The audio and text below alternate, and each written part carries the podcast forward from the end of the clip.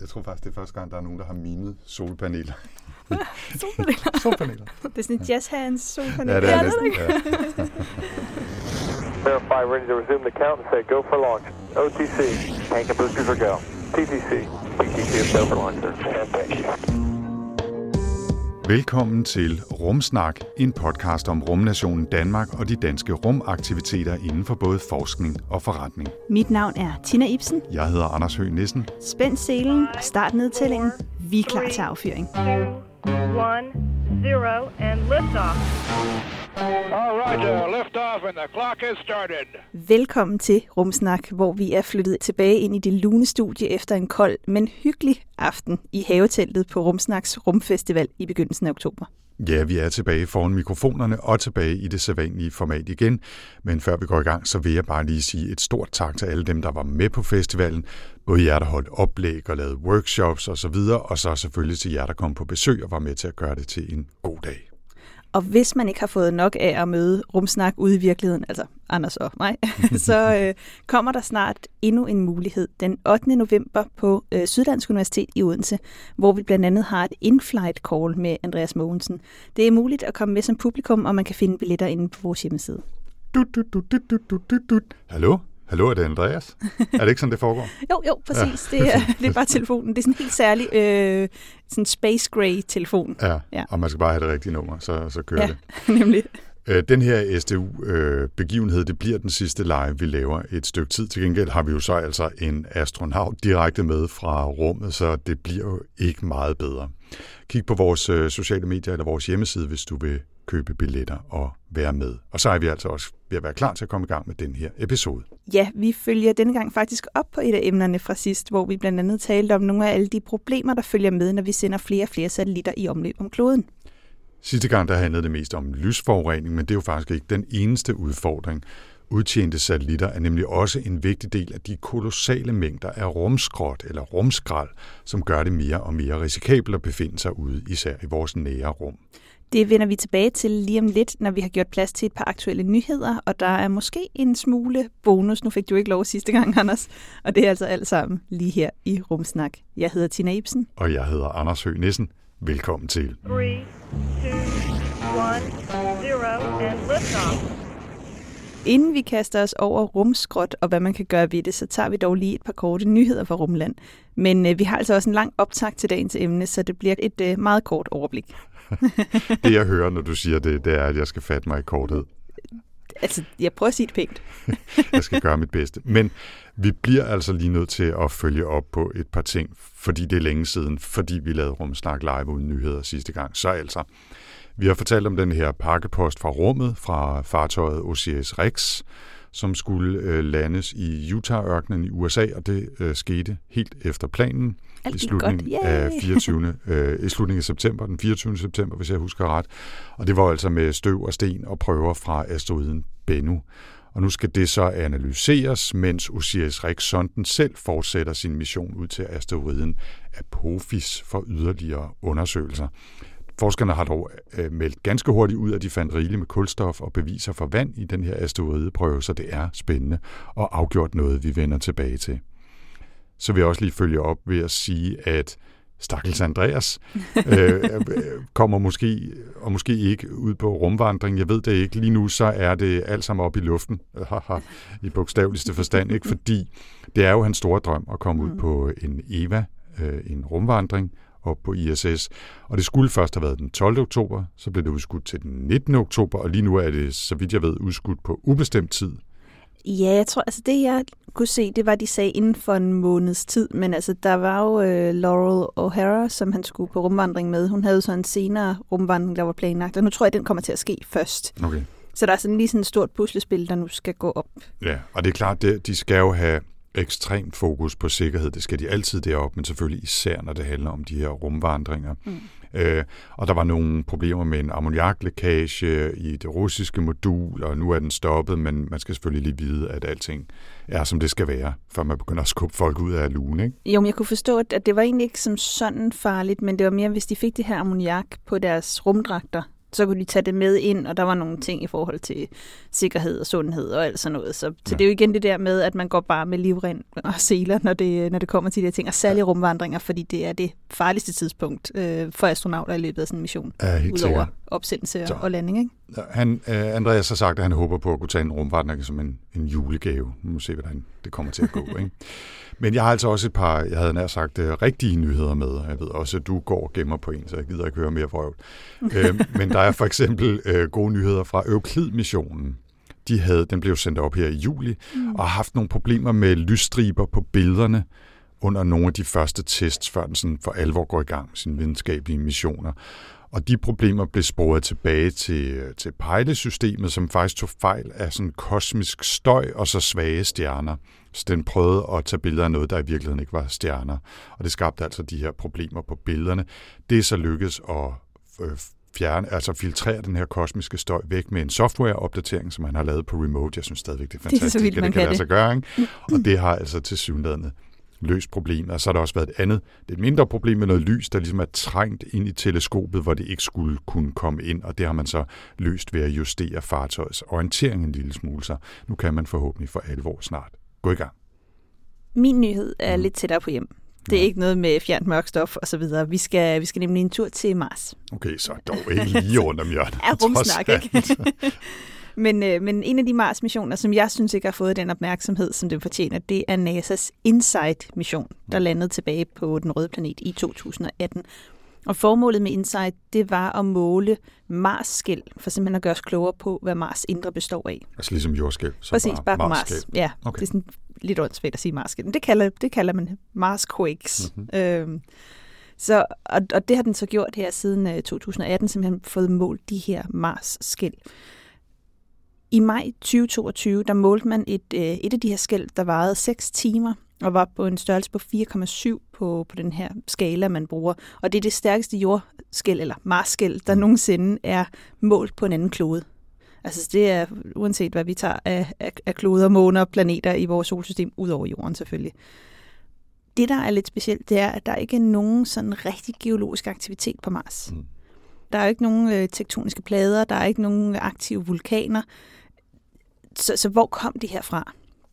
Umiddelbart havde man tænkt, allerede dengang man sendte Insight op, at det man ville blive nødt til, det var nok at vente på nogle asteroidenedslag. Så noget, der simpelthen ramte ind i Mars, og så skabte sådan nogle bølger øh, af de her skæld gennem planeten. Mm. Så efter man havde målt det her, så gik man jo i gang med at sige, okay, hvor har det her nedslag været? Hvor kan man finde noget? Og brugte de her satellitter til at, og, der, der kredser om Mars til at prøve at se, om man kunne finde noget, der var en per- perfekt størrelse til sådan et, noget, der var så voldsomt. Og man fandt ikke noget. Mm-hmm. Og det var sådan, nå okay, jamen, hvis det ikke er så udefrakommende, så må det jo komme fra Mars, en forholdsvis geologisk død klode. Så hvordan kunne det så lade sig gøre? Det er Marsboerne, der holder et rave om på bagsiden. Det er det, jamen, eller under, under jorden. Det er jo Nå, en af ja, de der sådan nogle lizard people under Ja, ja, jorden, er det ikke? wave. ja, præcis. I Ja. seks timer. Ja. øhm, så, så var sådan gode god råd dyre, man gik i gang med sådan at sige, hvad, hvad kunne det så være? Øhm, og nu mener de så, øh, forskerholdene, der, der kiggede på det her, det her Mars-skæld, er blevet skabt af selve Mars skorpe, altså det yderste øh, lag af planeten. Og det man mener, det er, at der, altså, når man kigger på Mars, så er den, så er den jo størknet. Den har været, været flydende på et tidspunkt, den her øh, skorpe, men den har været størknet. Og det man mener, det er, at der har været skabt noget sådan pres eller stress, som man også kalder det. Så der simpelthen har været nogle steder, hvor det har været under voldsomt tryk. Altså der er simpelthen noget af den her skorpe, der er blevet presset sammen. Og det har så forrykket sig efter måske milliarder af år, hvor det har ligget under det her stress. Og det har så skabt Aha. det, det her øh, Mars-skæld. Okay. Hvorfor det så lige er nu, det er sket, det, ja, det ved man ikke nødvendigvis. Men, men det er ret vildt at tænke på, at sådan noget kan ligge og have været sådan under pres i milliarder år, så lige pludselig så rykker det sig, og så har man været heldig lige at måle det, fordi man i fire år lige har haft den rigtige øh, rumsonde, der har været deroppe. Ikke? Så. Omvendt så kan vi jo faktisk ikke vide, hvor mange gange det er sket i de altså milliarder år, der er gået, før vi lige så tilfældigvis havde en, øh, en seismograf, der kunne Nej, præcis. opfange det. Ikke? Og det, det er jo også det her med, at sådan nogle hændelser som det her, kan jo være med til at kortlægge, altså både hvordan Mars' altså, geologiske historie har været, øh, men man har også kunne bruge det til, netop til at blive klogere på, hvordan er det Mars indre ser ud, hvor stor del af, af det er de her øh, karper, og hvor stor er kernen, og hvad består kernen af, hvad består karperne af, og sådan noget. Så, så der er virkelig, virkelig meget sej forskning, man kan få ud af det her. Ja, det lyder super spændende. Jeg har lige en, øh, en kort nyhed mere med, øh, som de fleste nok øh, ved, så befinder vi os midt i en, øh, en eksplosion af kunstig intelligens, altså AI, ikke? Jamen, jeg Og går og tænker, om vi kunne, øh, vi kunne begynde at få, få, få noget rumsnak til at blive en AI. Det kunne være, at jeg skulle have en AI Anders som øh, medvært. AI Anders. AI Anders. Ja. Øhm, det- er jo fantastisk med AI på mange måder. Det er skræmmende, men det er også fantastisk, fordi det kan hjælpe os med at løse nogle opgaver, som øh, ellers kan være tage tid eller være kedelige. Og, og nu er der faktisk en, en kunstig intelligens, der har opdaget en supernova helt selvstændig og uden menneskelig indblanding. Kan du mærke, Tycho Brahe vende sig i sin grav? Det var en, øh, en algoritme, som har navnet BTS-bot, som analyserede billeder fra Zwicky Transient Facility-teleskopet og identificerede en supernova, som er kommet til at hedde SN 2023 Tyk. Sådan en fantastisk lille navn til en, en supernova. Og, og det, så den opdagede det, den her supernova og brugte så et andet teleskop, der hedder SEDM, som jeg faktisk ikke ved, hvad står for, til at bekræfte, at det var en type 1A supernova. Og det skete altså helt automatisk og er første gang en AI autonomt har opdaget, identificeret og klassificeret en supernova. Velkommen til fremtiden. Ej, det bliver spændende, men altså med de her nye store survey-teleskoper, hvor der jo kommer, jeg ved ikke, hvor meget data ned hver eneste nat, så er det her jo vejen frem. Det er Man, helt- man kan ikke gøre det, Det er uden. helt uomgængeligt at Ja. få hjælp af automatiseret software eller Mm. avancerede algoritmer til at identificere elementer, som man så kan tage et kig på øh, for nærmere analyse måske. Ikke? Ja. Så skal jeg altså også lige som traditionen byder smide en lille bonus ind. Jeg skal forsøge at gøre det kort. Jeg har tidligere talt om den serie, der hedder For All Mankind, som man kan se på streamingtjenesten Apple TV+, som er sådan en slags alternativ historie, hvor rumkapløbet fra 60'erne fortsatte i fuld fart, så vi havde månebaser i 70'erne, et rumhotel i omløb om jorden i 80'erne og missioner til Mars i 90'erne. Og nu er sæson 4 så lige på trapperne, den er premiere i november, og der er vi kommet op til sådan et alternativt øh, 2003, hvor menneskeheden har etableret faste baser på Mars, og det nye bliver så, at man opdager en asteroide med nogle vigtige metaller, jeg tror det er iridium, som alle de rumfarende nationer og virksomheder så kommer op og slås om at få fat i først. Så det bliver rigtig spændende. Den glæder mig til at binge fra november, selvom det er en af de der irriterende serier, der kun øh, udgiver et afsnit om ugen, så, så man skal have en vis øh, tålmodighed. Men altså, hvis den bliver bare nogenlunde øh, på samme niveau som de første tre sæsoner, så bliver det absolut værd at se for alle rumfans. Okay, it's a nice ride up to now. Nå, Anders, lad os øh, komme i gang med dagens tema, og det skal jo altså som sagt i dag handle om rumskrot. Det skal det nemlig, og det er et vigtigt område derude. Øh, som man måske kan huske, så da Andreas Mogensen tilbage i slutningen af august var på vej op til ISS sammen med resten af Crew 7, så endte turen med at blive et par timer længere, end den oprindeligt skulle have været. Den skulle kun have taget 24 timer, men endte på 29, fordi man oppe på ISS måtte tænde motorerne og lade dem fyre af i præcis 21,5 sekund for at skifte bane og undgå at blive ramt af et stykke rumskrot. Ja, det er absolut hverken første eller sidste gang, at et stykke øh, rumskrald giver problemer.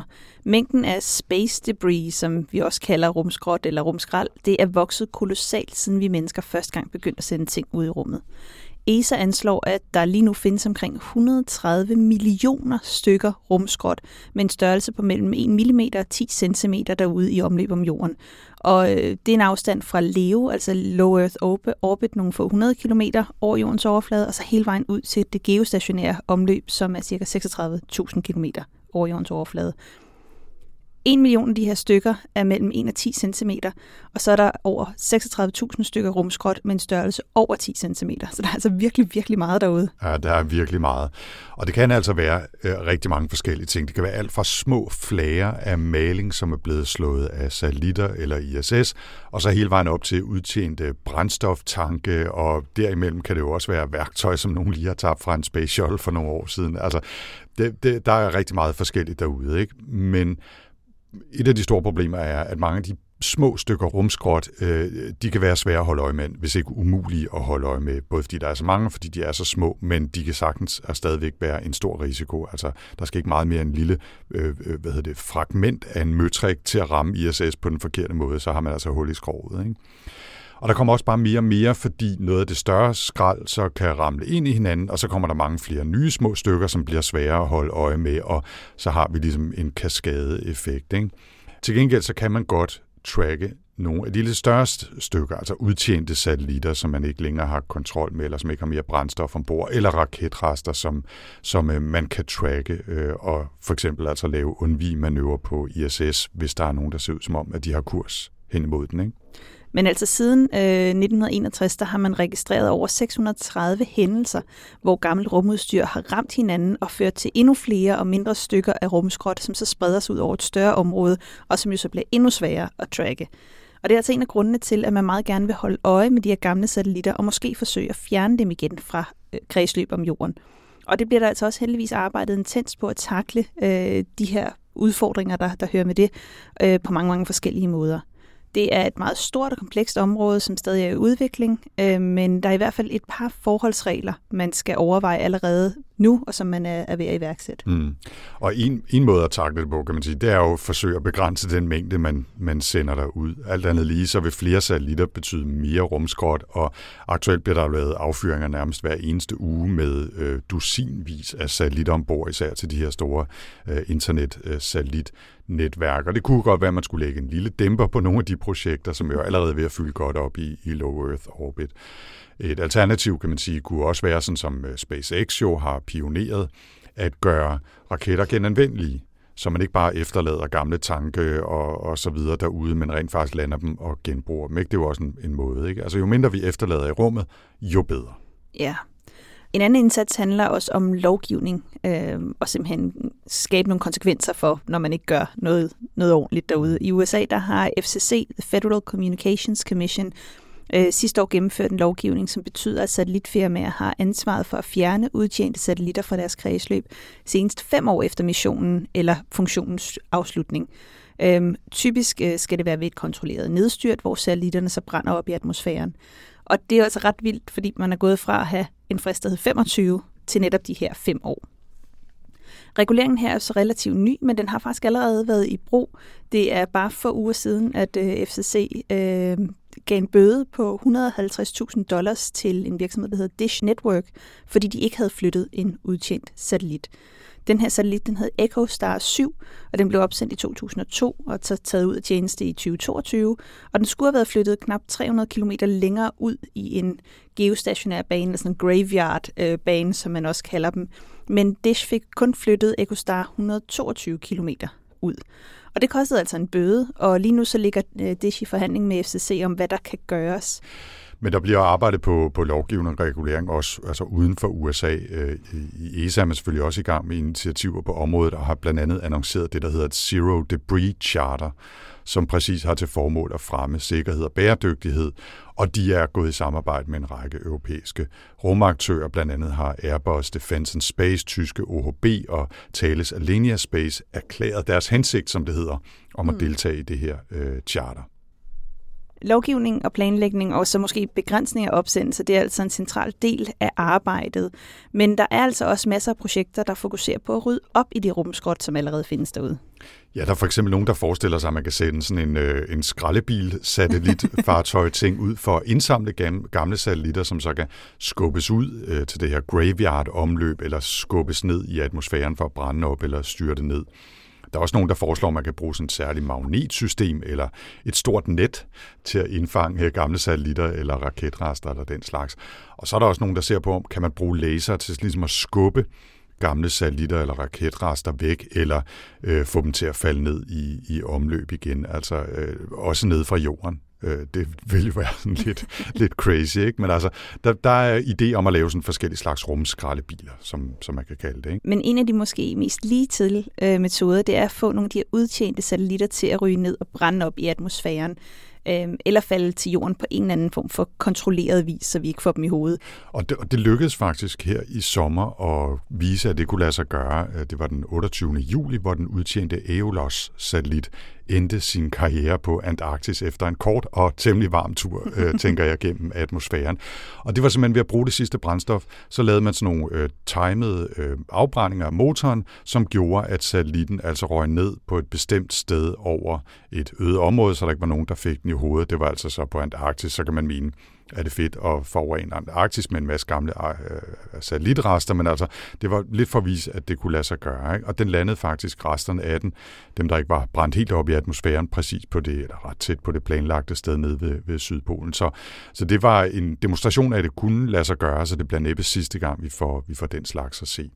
Men af alle de her løsninger, der er ikke nogen af dem, der er lige til. Altså det er kompliceret både teknisk og juridisk og politisk og økonomisk, øh, og, og der er masser af udfordringer med det. Der er dog som sagt mange, der arbejder på forskellige af de her løsninger. Og i dag der skal vi tale med en af dem, der arbejder på den første del af programmet, nemlig at finde, tracke og analysere især de udtjente satellitter, der stadig befinder sig i omløb og skaber potentielt ballade derude. Vi havde for nogle måneder siden besøg i studiet af Anne-Sophie Bak Nielsen, der dengang arbejdede som Space Situational Awareness Ingeniør i et spansk firma. Anne-Sophie har siden taget sine kompetencer til Danmark til Uddannelses- og Forskningsministeriet hos kontoret for Rum, men vi talte altså med hende, da hun stadig var i sit gamle job. Ja, og sådan en uh, Space Situational Awareness Ingeniør arbejder grundlæggende med at holde øje med, med rumskrot. Og hos Dimers, det her firma, som Anne-Sophie arbejdede øh, hos, da vi talte med hende, der hjælper de for eksempel ESA med at analysere baner for gamle satellitter. For eksempel ved at se på refleksioner fra satellitterne. Øh, det er de her lyskurver, som Anne-Sophie fortæller mere om i, i interviewet. Hun fortæller også om et projekt, der hedder Clearspace, som med ESA-penge i ryggen er i gang med at planlægge en mission, som ifølge de aktuelle planer i hvert fald skal lave prototype løsninger, som kan fjerne to udtjente engelske satellitter fra deres omløb, eller måske fylde nyt brændstof på, så de ligesom selv kan, kan skubbe sig øh, ud af, af baner, hvor der er problemer. Ikke? Så de har ikke lagt sig helt fast på metoden for, hvordan de vil gøre om det er fangerarm eller net eller noget helt tredje, men det bliver i hvert fald øh, spændende at følge. Men øh, lad os stille om til Anne-Sophie, der lægger ud med at præsentere sig selv her. 3, 2, 1, 0, and liftoff. Så jeg hedder Anne-Sophie, og jeg har en baggrund i astrofysik. Jeg har en, en kandidatgrad fra Københavns Universitet, og har lavet Ph.D. ved Leiden Universitet i Holland. Og så har jeg valgt at prøve at arbejde uden for science, og der var jeg så heldig at få et job som Space Situational Awareness Ingeniør i England ved en virksomhed, der hedder Deimos Space. Altså Space Situation Awareness Ingeniør eller Ingeniør. Ja. Hvad ligger der i det arbejde? Der ligger rigtig meget forskelligt. Sådan helt overordnet, så er det noget med at holde styr på satellitter og have sådan en overordnet overblik over, hvordan rum, situationen i rummet egentlig ser ud. Så hvad det er for nogle satellitter, og hvad der, hvor mange satellitter der er, og hvad kollisionsrisikoen er og sådan noget. Jeg har kolleger, der kigger på at modellere satellitter og kollisionsrisiko. Øhm, meget af det, jeg laver, er softwareudvikling, og kigger også på øhm, observationelle data af satellitter. Og hvis vi så kigger på, når vi skal overvåge sikkerheden i rummet, altså, altså hvad er der af forskellige ting, som man kan overvåge i det her kan man sige, rum omkring jorden? Der er en del forskellige ting, så egentlig så Space Situational Awareness, eller SSA, det dækker egentlig primært over sådan tre ting. Og det dækker over øhm, near-Earth objects, så sådan noget som asteroider og sådan noget, der kommer forbi jorden. Det kan også være nogle af dem, der falder ned, øhm, sådan som Tunguska-eventet i Rusland for eksempel. Og det vil man selvfølgelig rigtig gerne holde øje med, for det kan være rigtig ødelæggende på jorden. Og så er det også noget som space weather, så hvordan det er primært i relation til solen. Så solstorme og sådan noget lignende, det kan også have en rigtig stor effekt på satellitter, øhm, og også på fly og sådan noget på jorden. For eksempel i 2003, der var der en Halloween-storm, som, som gjorde, at der var rigtig mange fly, der blev holdt på jorden, fordi man simpelthen ikke kan bruge navigationssystemet. Øhm, og så er det sådan noget som rumskrald, sådan space debris, øhm, stykker af satellitter og sådan noget, der flyver rundt i rummet, som man rigtig gerne vil holde styr på, og holde øje med, at det ikke rammer noget andet, og det har en betydning for både satellitters sikkerhed, men det har også en betydning for ISS og astronauters sikkerhed og opsendelse af astronauter og satellitter og sådan noget i rummet. Hvad er jeres output altså i, øh, i virksomheden, altså i Dimers? Hvad, hvad er det, I leverer, eller i hvert fald den afdeling, du er en del af? Primært softwareløsninger Mm. til forskellige. Øhm, så det kan være ESA, at vi er ansat af, eller andre rumagenturer. Aktører. Det kan også være det engelske rumagentur, så UKSA. Så det er, det er primært som, vi bliver ansat af nogle sådan større rumaktører til at lave en eller anden løsning. Altså det, det overordnede mål er hvad? Altså for dem, I leverer software til, hvad er så den, den overordnede mission, kan man sige? Det kommer meget an på, hvem der er, vi leverer software til. Meget af det, vi laver, er sådan små dele, der kan bruges i et større sammenhæng. En del af det, jeg har været involveret i, er at lave en database og kigge på, hvordan er forskellige ting passer ind i sådan det overordnede blik, altså de satellitter, vi har. Det kan også være øhm, analyse af lyskurver, for eksempel, af satellitter. Øhm, nu er det ikke sådan, at satellitter de lyser, ligesom stjerner gør, sådan, hvis der er. Øhm, det er refleksion af lys, at vi kigger på, som vi kan observere som lyskurver også. Og hvad kan I bruge sådan nogle lyskurver til så? Vi kan se på, hvordan en satellit egentlig bevæger sig ud fra nogle af de signaturer, der er i en lyskurve. Øhm, og du kan også se solpaneler, for eksempel, i en lyskurve, fordi de reflekterer lys. Okay, så det er Øhm, noget så med de giver sådan nogle ret... at give en bedre retning og øh, Ja, se om, se om satellitter de roterer, for eksempel. Det er ikke så godt, hvis satellitter begynder at rotere ret voldsomt. Det kan også skabe problemer. Øhm, og specielt for sådan noget som, hvis der man gerne vil tage ud af rummet og rydde op og hente satellitter ned, så er det ret vigtigt, at de er stabile. Lidt an på, hvad det er for en metode, man bruger. Så der har vi blandt andet kigget på, hvordan at, at nogle satellitter bevæger sig i forhold til sådan noget. Ja, så simpelthen øh, som formål, at på et eller andet tidspunkt, hvis man skal hente de her satellitter ned og rydde op, så skal Ja, man lige vide, hvordan de bevæger sig. Lige præcis. Og, Og det, det er er, også- er, det, er det mest så sådan øh, døde satellitter, der ikke virker mere, eller er der også aktive, I arbejder med så? Øhm, I forhold til at rydde op i rummet, der er der døde satellitter. Mm. Øhm, men du kan også sagtens kigge på satellitter, der er aktive. Men satellitter, der er aktive, burde ikke rigtig have nogen signaturer, burde ikke bevæge sig. Øhm, de burde være sådan rimelig stabile.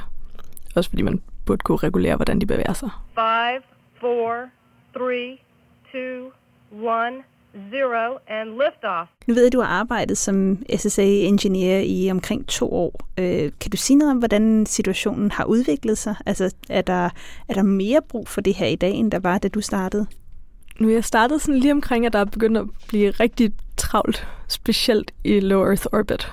Øhm, så noget af det, at jeg har lagt mærke til, også på nogle af de møder og konferencer, jeg har været til, det er, at der bliver snakket rigtig, rigtig meget om sustainability, så bæredygtighed i rummet.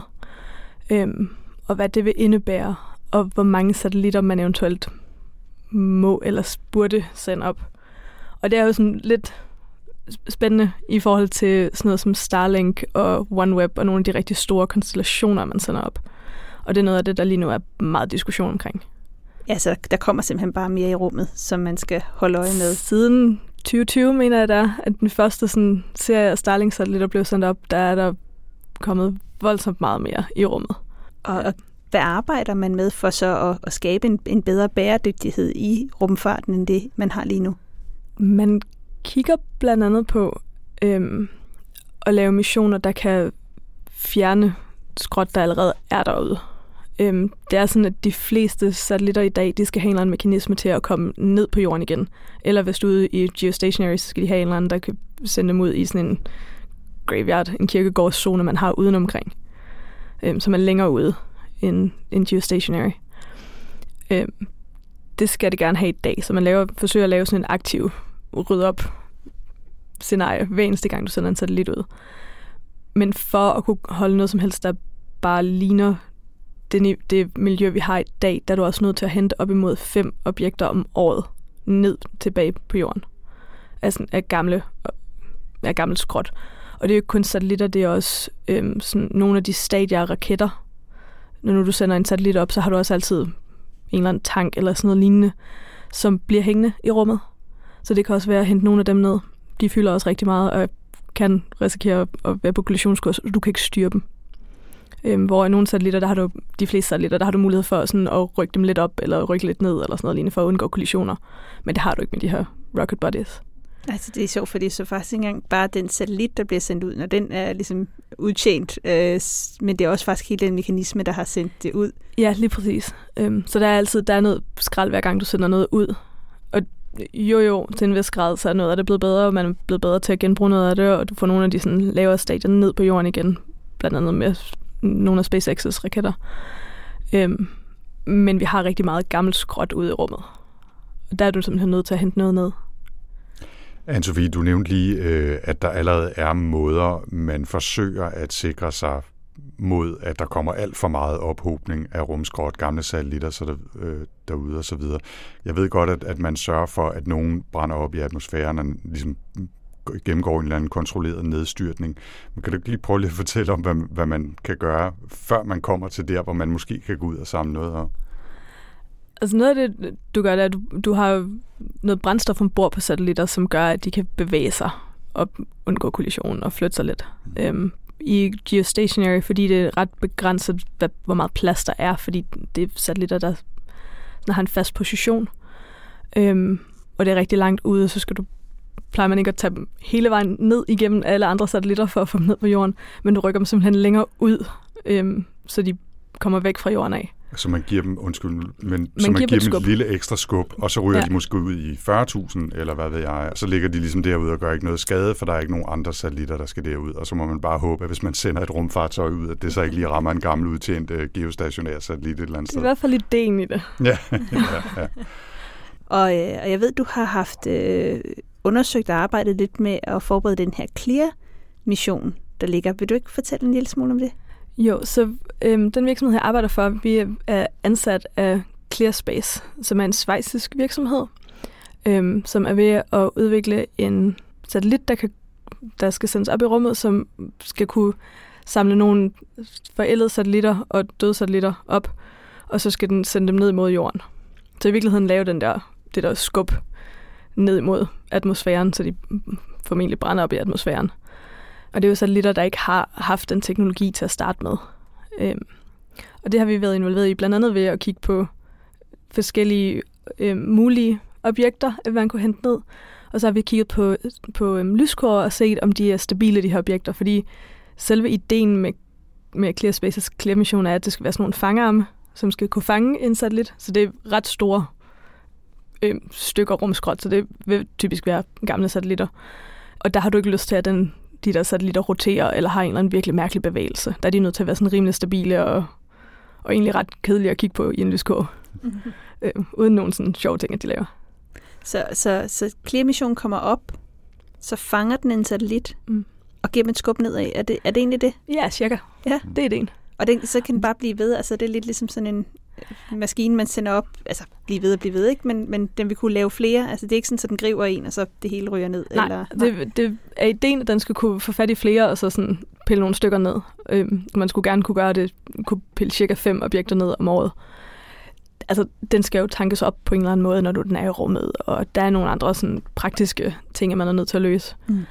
Så den ikke selv bliver til rumskrot, som ja. vi så skal hente ned. Øhm, ja. Og der er også det her spørgsmål om, hvem betaler for at rydde op i rummet. Øhm, det er også noget, man diskuterer en del. Fordi det er ikke ret tydeligt. Øhm, og rumlovgivning i sig selv er et helt, helt andet spørgsmål. Fordi det er, in, det er så internationalt, øhm, og alle har ret til rummet.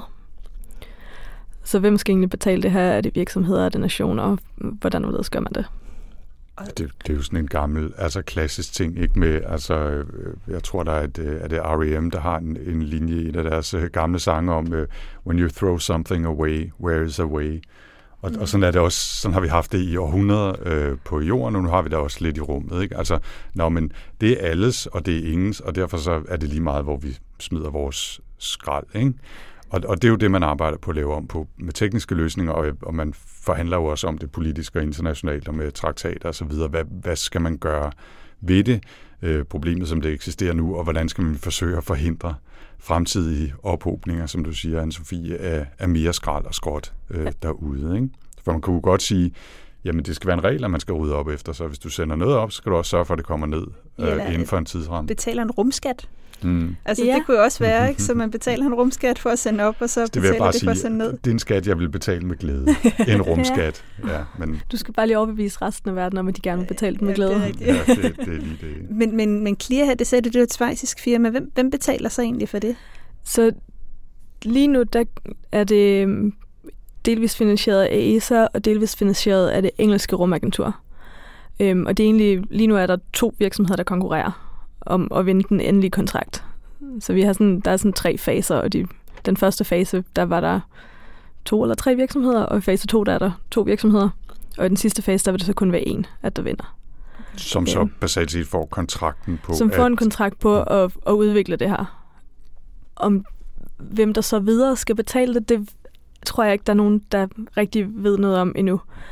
Øhm, og der er forskellige virksomheder, der har forskellige idéer til, hvor man, hvordan man kan hente rumskrot ned. Det er alt mellem øh, simpelthen de fremtidige øhm, satellitter skal have sådan nogle små magneter på, så du har en, en øhm, skraldebil, kan man nærmest, eller en skraldesatellit, der sådan har en magnet på, og så kan den komme hen og hente de der med magneter til net, til harpuner. Altså. Og der er også forskelligt, hvad det er, de kan fange. Øhm, og du har jo stadigvæk, altså, de der fangarm, det er jo kun relativt store objekter. Og et eller andet sted vil du også godt rydde op i nogle af de lidt mindre objekter, fordi du har jo alt mellem gamle satellitter og raketdele til bare sådan stykker af maling eller møtrikker, når de bevæger sig rigtig, rigtig hurtigt, så slår det rigtig hårdt og kan være farligt for astronauter på ISS eller Ja, der har jo allerede satellit, været altså. flere øh, situationer, hvor der er blevet slået hul i, i ISS, ikke? Jo. Øh, om, om det så har været altså små øh, sten eller støvkorn, eller om det har været gamle skrotdele, det ved vi jo faktisk ikke. Five, four, three, two, one, zero, and liftoff. Altså det, du specifikt sidder og arbejder med, du har talt om de her lyskurver, som identificerer, hvordan, eller kan hjælpe med at identificere, hvordan de her øh, skrotdele, eller gør udbrændte rakettank, eller hvad det kan være, bevæger sig. Mm. Fortæl lige lidt mere om, hvad det er for en udfordring, du er med til at løse her, for at virksomheder, måske som Clear eller deres konkurrenter, så kan, kan samle noget ind. Altså øh, det der med, at de bevæger sig eller ikke bevæger sig, hvor de er hen, hvor de er hen og så videre. det er noget med at finde ud af, hvordan, hvordan bevæger satellitter sig, sådan helt basalt. Øhm, roterer de om sig selv? Hvad indvirkning har de forskellige øhm, solpaneler og sådan noget? Øhm, noget af det, vi også forsøger at løse, det er, er sådan noget som CubeSats. De har jo solpaneler hele vejen rundt. Så hvis du ser, at der er noget, der sådan glimter i en lyskåre, så du ser et spike i en lyskåre, så ser du fire af dem, hvis de har fire solpaneler rundt, og den roterer. Øhm, så der er du ligesom nødt til også at vide noget om, hvad det er for en satellit.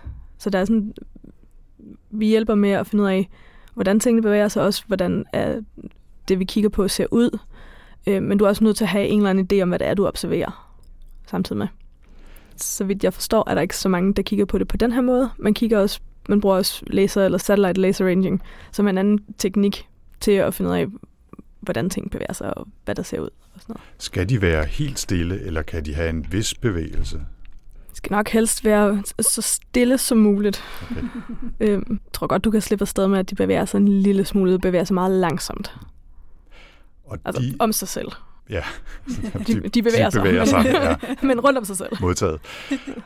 I hvor høj grad skal I vide, hvad det er, I kigger efter, når I kigger efter noget? Altså kigger I åbent efter øh, refleksioner, og så prøver I at afkode de signaler, eller kender I typer af satellitter for eksempel, som I specifikt er på udkig efter? Det er et godt spørgsmål. øhm, altså i princippet kunne du godt kigge og finde en lyskår eller et eller andet, du måske ikke helt ved, hvad er, og så kan du se nogle bestemte øhm, signaler. For eksempel så kan du se, at hvis der er sådan en satellit, der har øhm, to solpaneler sådan på siden af, af kroppen, som man tit ser satellitter afbilledet, så har den sådan et W-signal. Det er sådan to spikes, Ja, sådan der to kommer op. spikes. Ja. Mm. Øhm, ja, du sagde, Fordi- at CubeSats havde fire. ja, CubeSats, de har en tendens til sådan at have fire spikes, Mm. der egentlig sådan lidt gentager sig selv, fordi det er, hvis det er, den roterer, altså fordi den har fire solpaneler, eller tre solpaneler, man meget den har. Så hvis den roterer rundt, så er det, får du et glimt fra hvert solpanel. Og det er det samme, hvis det er, at du ser sådan en satellit med, med to vinger, og to solpanelsvinger, så ser du tit sådan et første glimt i den ene, og så et glimt fra den anden. Du kigger efter refleksioner. Noget af det, jeg ved, at man har talt meget om med de her Starlink-satellitter, det er at mindske refleksionerne så meget som muligt, for de ikke generer øh, astronomiobservationer hernede for, for jorden af. Hvad vil det egentlig betyde for de her spikes? Har du nogen idé om det? Altså nu går jeg bare sådan ud af, af en tangent her. Jeg tror stadigvæk, vi vil kunne se det. Øhm, det kan godt være, at de bliver lidt mindre tydelige, men vi vil nok stadigvæk kunne se det, også fordi vi kigger på noget, der er meget tættere på, og jeg tror noget af det, man har forsøgt, det er at gøre dem lidt mere sådan sorte i det, eller sådan noget, sådan de ikke de ikke var helt så kraftige mere i refleksion, men du kan jo stadigvæk se dem i astronomiske observationer. Mm. Øh, Det er begrænset, hvor meget det hjælper. Der vil også være en eller anden underlig ironi i, at man Jamen det er det, man, man Øh. gør noget godt for astronomien, og så bliver det Præcis. bare sådan total kaos, fordi Ja. vi ikke kan overskue det derude. Men, men jeg tror ikke, måske vi bliver helt færdige med, altså I kigger efter nogle generelle signaturer, kan man sige, som typisk er de her dobbeltglimt fra, nu gør jeg det også, kære lytter, det I ikke kan se, fordi I lytter til det her som lyd og ikke som video, det er, at vi har nu fundet det øh, internationale mime-tegn for, øh, for satellitter, og det er at lave sådan lidt jazz hands og stikke hænderne ud i, til siden fra kroppen, og måske også vifte en lille smule med dem for at signalere solpaneler på satellitter. Prøv at gøre det derhjemme og lege satellitter med hinanden. Men den typiske signatur er fra to, nu gør jeg det også, øh, solpaneler der, eller CubeSat, som du siger, hvis den roterer, så sidder solpaneler på hver side, så man får sådan fire glimt. Så det er typisk det, I kigger efter. Det er ikke noget med modelsatellit øh, X27-B, øh, som I så er på jagt efter. Det er ikke på den måde, det foregår. Nej, øh, ikke, ikke umiddelbart. Mm. Øhm, så vi kan sige noget lidt generelt om satellitter, uden at kende alt for meget til det, an på den, sådan de der specielle signaturer. Øhm, du kan også få nogle lyskurver, hvor vi ikke har nogen idé om, hvad der, er, der foregår. Og typisk så er det jo sådan, når du observerer et eller andet, så ved du nogenlunde, hvad det er, du kigger på. Øhm, hvis du kigger på en, sådan en rakets efterladenskaber, rocket bodies, mm. så ser det en lille smule anderledes ud. Typisk så reflekterer de en lille smule i hver ende. Så hvis den er den roterer, så har den sådan to glimt, men der er længere imellem. Det er ikke sådan en W-signatur. Men det er sådan lidt, det kommer an på, hvordan de bevæger sig også. Fordi hvis du ikke har noget, der roterer, så ser du ikke nødvendigvis de her lysglimt. Du vil se dem ofte stadigvæk ved de der øhm, to vinger, satellitter har, fordi du får to glimt. Øhm, og det er sådan lidt an på, hvordan de er. De vender og er roteret og er orienteret mod solen. Mm. Men det kommer, an, det kommer an på, hvad det er, du kigger på, og kommer an på, hvad det er, du gerne vil finde ud af. Ja. Øhm.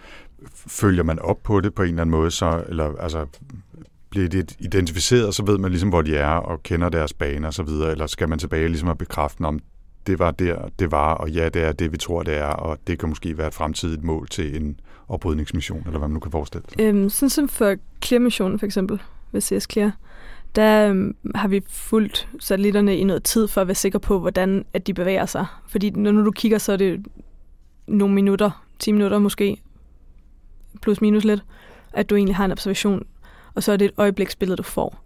Så hvis du vil være virkelig sikker på, hvordan at de bevæger sig, at de ikke roterer hurtigere eller roterer langsommere, eller hvordan, så kigger du over længere tid. Øhm, og her der har vi blandt andet haft data over et par år, øhm, og der har vi blandt andet kunne se, at en af satellitterne ændrede rotationshastighed over de år. Og det er selvfølgelig ikke en, at man har lyst til at hente ned med klæder, når nu den er så, øhm, når, når nu den ændrer rotation. Men det, det kan man kigge på også ja. og holde øje med. Ja, jeg ved ikke, om vi fik understreget rigtigt, eller så gør jeg det bare øh, igen. Det der med, at jamen, hvis det er en, en gammel satellit eller noget rumskrot, stort rumskrot, som, som roterer kraftigt eller bevæger sig, så er det væsentligt sværere at samle op, og man vil risikere, at, at den her øh, skraldebil-satellit, man kørte ud for at samle op, øh, bliver ramt eller slået i stykker, eller ikke kunne få ordentligt fat, eller selv blive til rumskrot, ikke? Jo, lige præcis. Og, og det, det er derfor, man vælger de her øh, øh, mere stabile Ja, lige præcis. Ja. Og igen, det kommer også an på, hvad det er for en type opsamlingsmekanisme, du har. Øhm, og den, at vi har arbejdet med, og det kræver, at det er en forholdsvis stabil satellit. Ja, for hvis det var et net, øh, så kunne man måske være mere ligeglad. Så kunne du måske godt have lidt mm. mere bevægelse i satellitten, men du skal stadigvæk passe på, at der ikke kommer et eller andet voldsomt træk eller momentum eller sådan noget. Ja, det er klart. Det, det er jo virkelig... Øh, altså det er som hvis alle container, skraldebilerne kørte ud for at samle op, bevægede sig, mens de skulle samles op. Det ville være ret svært. Det er mm. derfor, de bare står helt stille og bliver kørt hen til bilen. Jeg ved ikke, om den metafor holder. Men... Det giver overhovedet ikke mening. det gør det da. Tænk, hvis, hvis skraldbilerne skulle køre rundt, og så alle de container, de skulle samle op, de også bare selv kørt rundt. Det vil være enormt besværligt. Ja, det, det vil det. Ja. Altså, jeg tænker mere, det er sådan, at, at fremtidens rumskralde satellitter bliver nok en eller anden blanding af det, ikke? Mm. Altså så lidt, hvis man har en, en skraldebil per stykke skrald, man nærmest har derhjemme. Altså fordi vi skal have noget, der kan tage de roterende, vi, kan, vi skal have noget, der kan tage de små, vi skal have noget, der kan tage de store. Så det bliver jo nok en eller anden mix af, af mange forskellige metoder i fremtiden, vi kommer til at se. Ja, du ender nok med at få en blanding af lidt forskellige metoder. For der er ikke en, der kan gøre alt. Nej, det er vi skal selvfølgelig starte et sted. Og så har du også det problem, at jo flere satellitter du sender ud, jo mere er der i rummet, jo større kollisionsrisiko er der også. Øhm, så en anden ting, at vi også har, at, at der også er meget diskussion om, er, hvad er egentlig nødvendigt at sende ud? At man skal tænke lidt over, hvad det egentlig er, vi har behov for. af infrastruktur i rummet? Og er der måder, man kunne løse det på jorden på i stedet måske? Ja, fordi det virker som om, man altså lige nu tænker man meget i rummet, ikke? og netop også det her med internet for rummet. Altså det er jo ikke bare én service provider, vi har. Der er jo alle mulige konkurrerende. Vi har mange forskellige GPS-systemer, vi har øh, mange forskellige jordobservationssystemer. Så, så når vi ser, at, at meget rumfart bliver privat og bliver måske mere nationalt i stedet for internationalt at samarbejde, så vil vi jo lige pludselig se rigtig mange satellitter egentlig klare det samme arbejde, hvilket selvfølgelig vil gøre jeres arbejde sværere, hvis man ikke bliver enige om øh, at, øh, at begynde at rydde op. Lige præcis. Hvordan, altså fordi jeg, jeg, jeg husker altid, når jeg tænker om alt det her, så, så tænker jeg altid på starten af Pixar's den wall hvor man ser jorden, der er bare fuldstændig altså, smækket til, man kan nærmest ikke komme ud. Altså, hvad, hvad er din fornemmelse af, altså hvor er vi på vej hen her? Altså du talte lidt om, at, at der var noget snak om, at man skulle blive bedre til at rydde op, men, men virker det som om landene kan blive enige, og er der en, en velvilje mod at, at blive bedre til at have noget bæredygtighed i, i den her del af rumfarten? Der er rigtig meget velvilje, men der er ikke så meget økonomisk incitament til det. Øhm, og det er måske et af de store problemer også. Og så tror jeg også helt generelt, at man virkelig burde overveje, hvad er det, der er nødvendigt at sende ud. Og burde måske på en eller anden måde have en lidt flere grænser for, hvor meget man bare må sende ud. Så vi skal simpelthen til kvoter i rummet, ligesom vi har kvoter vi, for fiskeri vi og sådan noget. måske til at overveje det i hvert fald. At der er måske ikke behov for internet på toppen af Himalaya bjerge, hvor der ikke bor nogen. Mm. Øhm, og måske kunne man løse nogle af de problemer med for eksempel internet rundt omkring på jorden på andre måder, end ved at sende tusindvis af satellitter op. Ryd op ud i rummet og tænk jer om, inden der er sådan en satellit op. Er den nødvendig? Okay, it's a nice ride up to now. Og det fortalte altså her en Sofie Bak Nielsen, der dengang var Space Situational Awareness Ingeniør hos firmaet Dimos. Som en lille krølle på historien om den her Clear Space mission, så synes jeg lige, vi skal nævne, at siden vi talte med Anne-Sophie, der har projekt ironisk nok mødt en udfordring med rumskrot. Man har nemlig opdaget, at den gamle raketdel, som ClearSpace gerne vil fjerne fra sit omløb i 2026, nu har flere mindre stykker skrot flyvende rundt om. Og det regner man med faktisk skyldes en kollision med et andet stykke rumskrot derude. Lige præcis, altså en af den slags situationer, som man gerne vil undgå, men altså noget, som har gjort det sværere at gennemføre den planlagte test. Ja, så, så lektien må altså være, at vi forsøger at gøre noget ved de gamle satellitter, før de bliver til små stykker rumaffald, som vi så ikke kan gøre noget ved endnu i hvert fald. Det må være det, vi får ud af det her. 5, 4, 3, 2, 1, 0, and lift off. Og med det er Rumsnak landet for denne gang. Hvis du gerne vil vide mere om de ting, vi har talt om her, så husk at tjekke vores show notes, hvor vi linker til meget mere information. Og så vender Rumsnak selvfølgelig tilbage igen. Næste gang skal det handle om den slags rummissioner, som netop er sendt afsted mod øh, metalasteroiden Psyche. Det bliver spændende. Hvis man i mellemtiden gerne vil vide mere om Rumsnak, så kan man finde os som sædvanligt på Facebook, Instagram og LinkedIn. Og man kan også læse mere om os på vores egen hjemmeside rumsnak.dk, hvor vi også har en lille butik med Rumsnak merchandise. Hvis du har spørgsmål eller kommentar til os, så send en mail til infosnablag.rumsnak.dk eller skriv en besked til os på vores sociale medier. Og husk også, hvis du synes, det har været spændende at lytte til rumsnak om rumskrol, øh, skrot, skrot, rumsnak om rumskrol, så rumsnak. er du meget velkommen til at dele med familie, venner og andre nysgerrige derude. Rumsnak er støttet af Novo Nordisk Fonden og bliver produceret af Potlab. Jeg hedder Anders Høgh Nissen. Og jeg hedder Tina Ibsen. Tak for denne gang.